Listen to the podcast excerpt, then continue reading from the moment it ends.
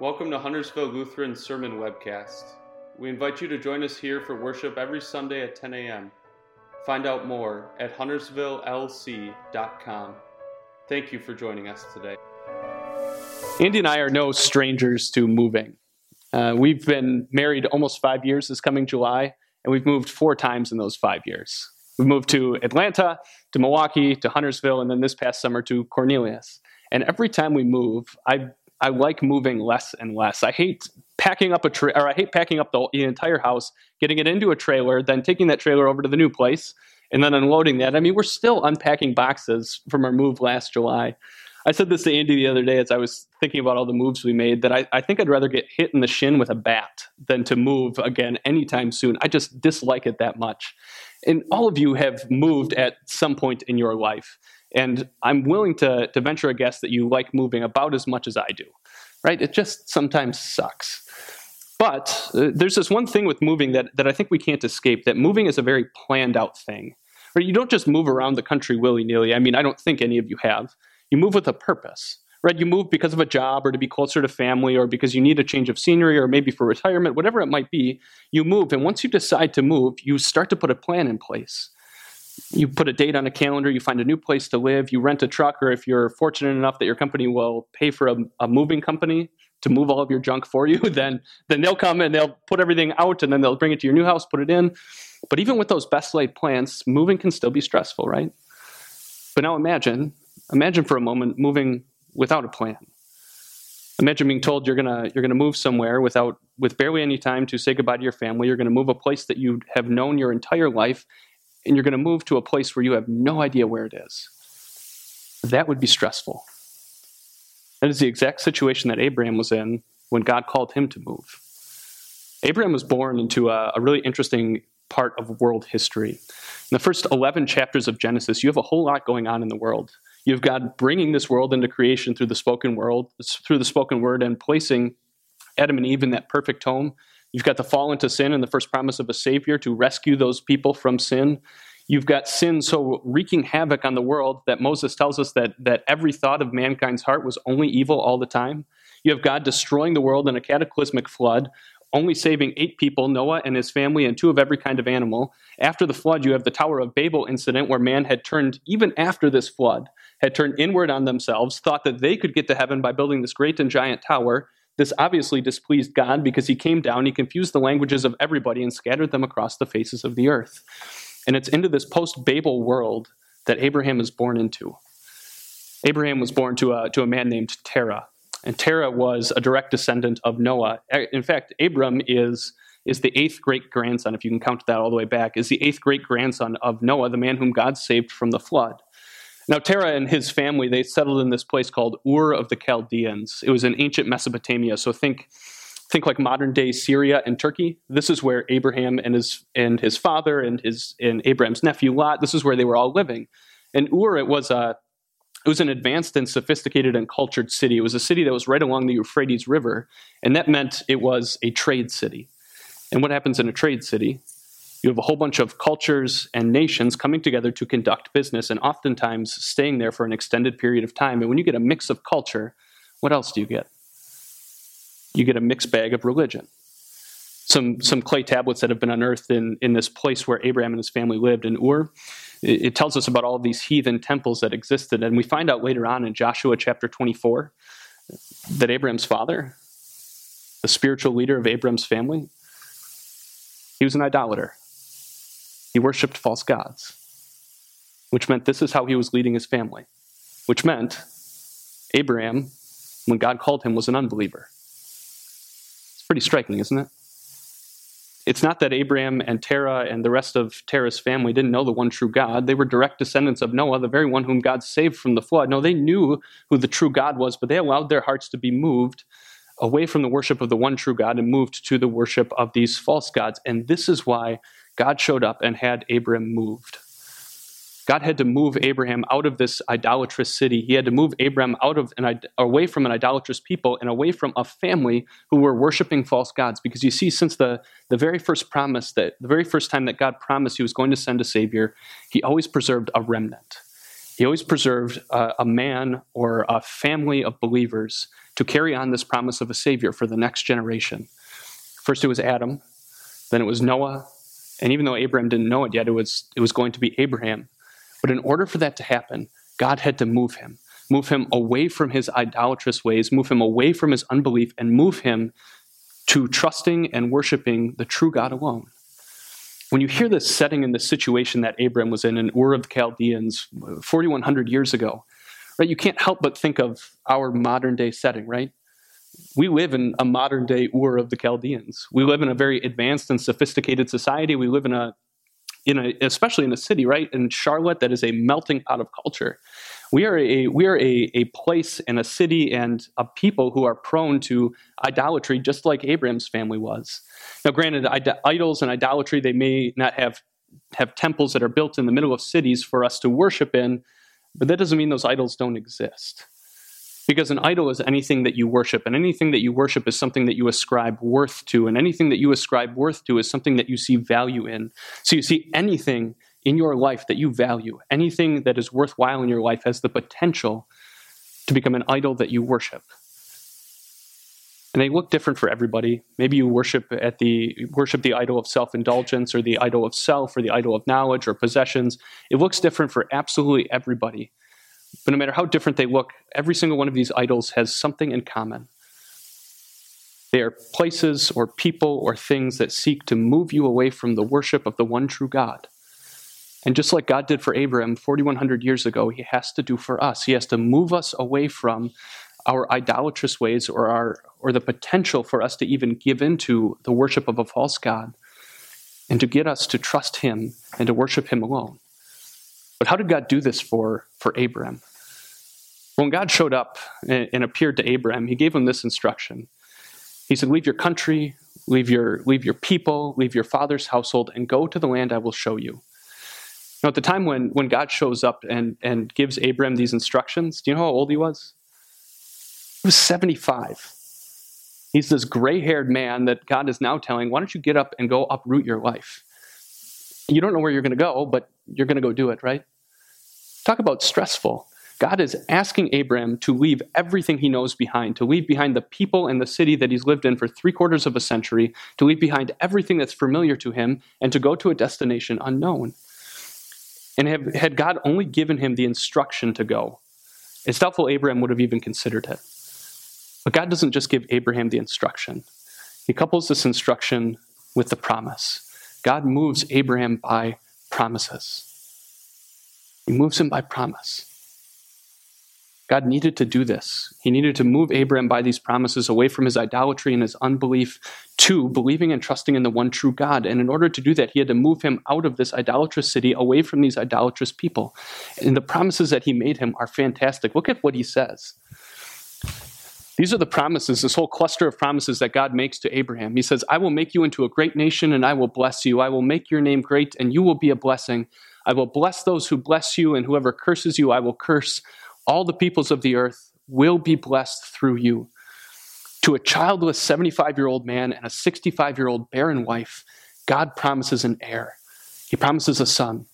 He promises him, I will make you a great nation to this 75 year old man who's maybe having doubts about uprooting his entire life, the, the life that he's known for three quarters of a century, God says and promises, I will bless you. God promises that I will make your name great. At this point, when God shows up and calls Abraham when he's 75 years old, he's nothing more than a, a well to do cattle rancher. But at that point, like this small detail, the fact that he herds cattle or camels, like that's so insignificant compared to what we hear in the rest of Scripture because God certainly did make his name great. It is with Abraham that God shared some of his sacred secrets. It's with Abraham, or it's Abraham who is called the friend of God. It's Abraham who is the father of all believers. It's Abraham who is the ancestor to all of Israel, God's chosen people. It's Abraham who is the ancestor to the Messiah. God made good on that promise to make his name great. God also promises that whoever blesses you, I will bless, and whoever curses you, I will curse. Abraham would face opposition in this call when he was moved by the promises. Right? He, he would spend the last century of his life from the time that he was 75 to the time that he was 175. He would spend that entire time as a nomad living in a land that belonged to other people. But God said that Abraham would be so closely associated with the work of God that whoever cursed Abraham, it would be like cursing God. And whoever opposed Abraham, it would be like opposing God. And finally, this, this best promise that God makes, he says, and you will and you will be a blessing to every person on this earth. This is the promise that there would be a great descendant from Abraham who would come and not only bring blessing, but be a blessing to every single person. God did not move Abraham with demands. No, God moved Abraham with promises, and these promises could come from none other than the God of arrow pointing down love. Because look at these promises, and look to whom look at to whom these promises are made. They are made to a sinful idolater named Abraham, a guy who didn't believe in God, a guy who worshiped false gods. These promises come from the Lord Almighty, the God of free and faithful love, the God of arrow pointing down love, because these are nothing but good and gracious gifts. And that tells us an important truth about the God that we worship, doesn't it? That God doesn't search out what is pleasing to him and then promise things to it. Because if he searched through sinful humanity to find what was pleasing to him, you know what he would find? Nothing. Do you know what he would do? He would have given up a long time ago if that was the way he operates. But God doesn't work like that. No, God seeks out that which is displeasing to him, and he makes it pleasing to him through promise. And this is exactly what he did to Abraham. Through promises, God created this simple trust, this deep trust in Abraham's heart. And do you know what this trust elicited, what these promises elicited in Abraham's heart? It didn't elicit a whole bunch of questions. It didn't elicit a whole bunch of, of what if scenarios. God, what if this happens or what if that happens? You know, it elicited a faithful, simple obedience. Because you know what we're told that Abraham did? He listened to God and he went. He took his nephew, he took his barren wife, and he went on the move. Eventually, they, they reached the land of, of Canaan, and it was inhabited by the Canaanites. And as Abraham is, is looking around at this land that did not belong to him, the land that God showed him, the land that he was supposed to settle in and live, uh, I have no doubt that doubt moved into his heart. But just as soon as that doubt moved into his heart, God moved it out with yet another promise. Look at what he promises Abraham. The Lord appeared to Abraham while he's standing in Canaan. The Lord appeared to Abraham and said, To your offspring, I will give this land. That place where he is standing, God promises, is going to be the inheritance for his descendants, the inheritance for the people of Israel, that this is going to be their home. God did not move Abraham with demands. God moved him time and again with promises, assuaging doubt and getting him to move and to go. And God moved him in these significant ways. God moved him from unbelief and worshiping idols to having a, a simple and deep trust in the one true God. And this through promises. Through promises, God moved Abraham physically from an idolatrous country, an idolatrous people, an idolatrous family to go to a new land that God would show him, even though he didn't know where it would be. God, through promises, moved Abraham from, from worshiping idols to twice in this account building an altar to the Lord and worshiping him, the one he previously didn't believe in. God moved his heart through promises, not just to look forward to a land that would be his ancestors or be his descendants but a land and a future and an eternity that would be his by faith. And this is shown to us in that promise that's made in, in verse 3, that promise that says, and all peoples of the earth will be blessed through you. This is a continuation of the promise that God made in the Garden of Eden. The promise that said, I will send a Savior to crush the head of the serpent, to make humanity right with me again by becoming a man and dying on the cross. This is the continuation of that promise. And God was telling Abraham, It is through you it's through you that I'm going to bring this, this promised Savior. And the simple faith that God created in Abraham's heart through all of these promises moved Abraham to trust in this that though he would never see this promised Savior with his own two eyes, that he would be declared not guilty of his sin by the promised Savior to come. And in fact, we're told that Abraham believed the Lord and it was credited to him as righteousness. This is how Paul talks about it in Romans chapter 4 that God made Abraham right through the faith that he created through these promises that he gave him. I mean, even Jesus talks about Abraham like this. When Jesus in John chapter 8 is talking to a bunch of unbelieving Jews, people who want to kill him, people who claim an, an ancestry and a lineage to Abraham, he calls him to the calls them to the carpet and he says, he says, You, your father Abraham, looked forward to my day. And he saw it and rejoiced. God moved Abraham significantly through these promises, moved him from unbelief to faith, to worship, to obedience, to turning his eyes forward to, an, to eternity that was his own. The way that God dealt with Abraham, it teaches us a very important truth about the way in which God deals with you and me. Right? That God doesn't deal with you and me in terms of demands or in terms of legalism. Do this, and then you will be declared not guilty. Do this, and then you will be saved. That's not the way He works. No, the way in which God primarily deals with you and me is through promise. He moves us by the promise in the same way that God moved Abraham. I mean, think about your life. Think about how through promise God moved you from, from unbelief in a path that was destined for nothing but eternal death. Through promise, He moved you to a path of light and life. Through promise, God created faith in your heart, a faith that trusts every word that He speaks, a faith that trusts that His promises will never fail. Through promise, God God moves you to live, live a life that is obedient to Him, not because you have to or because you fear that if you don't, God will smite you. No, you do this because you willingly want to live this way.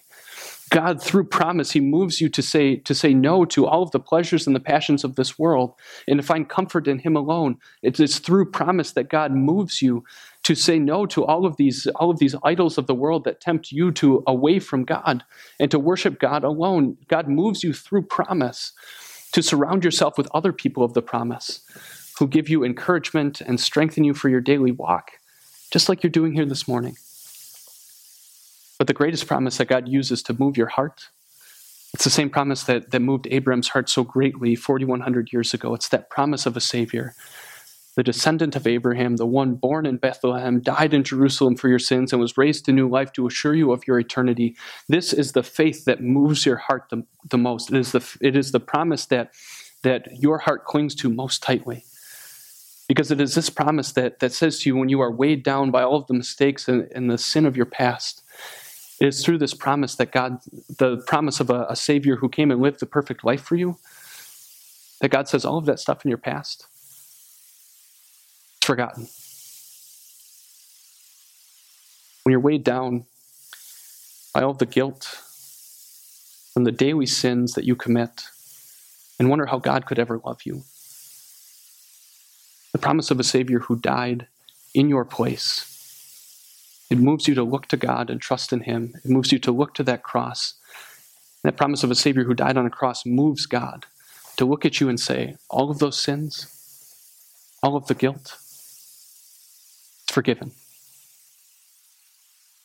When you despair of this life, and your heart is moved and tempted by the devil and everything that he can throw at you in this world, the promise of a Savior who was raised to new life for you moves your heart in a significant way. It refocuses your faith and causes you to lift your eyes from the here and now to the forever to come, to the promised land that is yours by faith, the inheritance of a promised land that is yours by faith, the place where the God of Abraham lives, the place where all of Abraham's faithful descendants dwell forever, where you will live forever, the place where sin and death and the devil can no longer touch you, where the victory is won, and you will live in perfection with your God.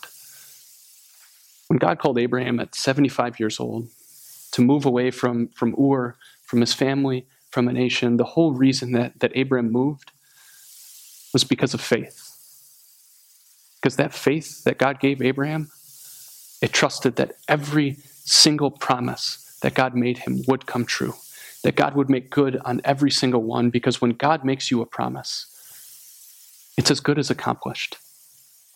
Because those promises of God, they are not just empty human words. They are truth and life because they are spoken by the one who is truth and life. And God's promises never fail. When Abraham was 100 years old, you know what happened? His, barren, his previously barren wife Sarah gave birth to Isaac, the son of the promise. When Abraham was 175 years old, when he had completed his race and God called him home, God made good in that promise of faith where he brought him to the hallowed halls of heaven. Nearly a thousand years after God called Abraham home, you know what happened? An ancestor of Abraham, a man named Joshua, led Abraham's descendants, the Israelites, across the Jordan River into the very land where God promised Abraham that his descendants would dwell. And God accomplished all of these promises so that he could accomplish the greatest promise that he made to Abraham that promise of a Savior. And 2,000 years after Abraham died, God moved heaven and earth to to accomplish that promise. He took on flesh and blood, becoming a descendant of Abraham, Jesus Christ, who walked to the cross for Abraham, for you and me, who stood in Abraham's place, who stood in our place and paid for all of our sins and was raised to new life. And it, it is because God fulfilled this promise, because God moved heaven and earth to fulfill this promise, it means that He has given you and moved everything to give you entrance into God's family forever.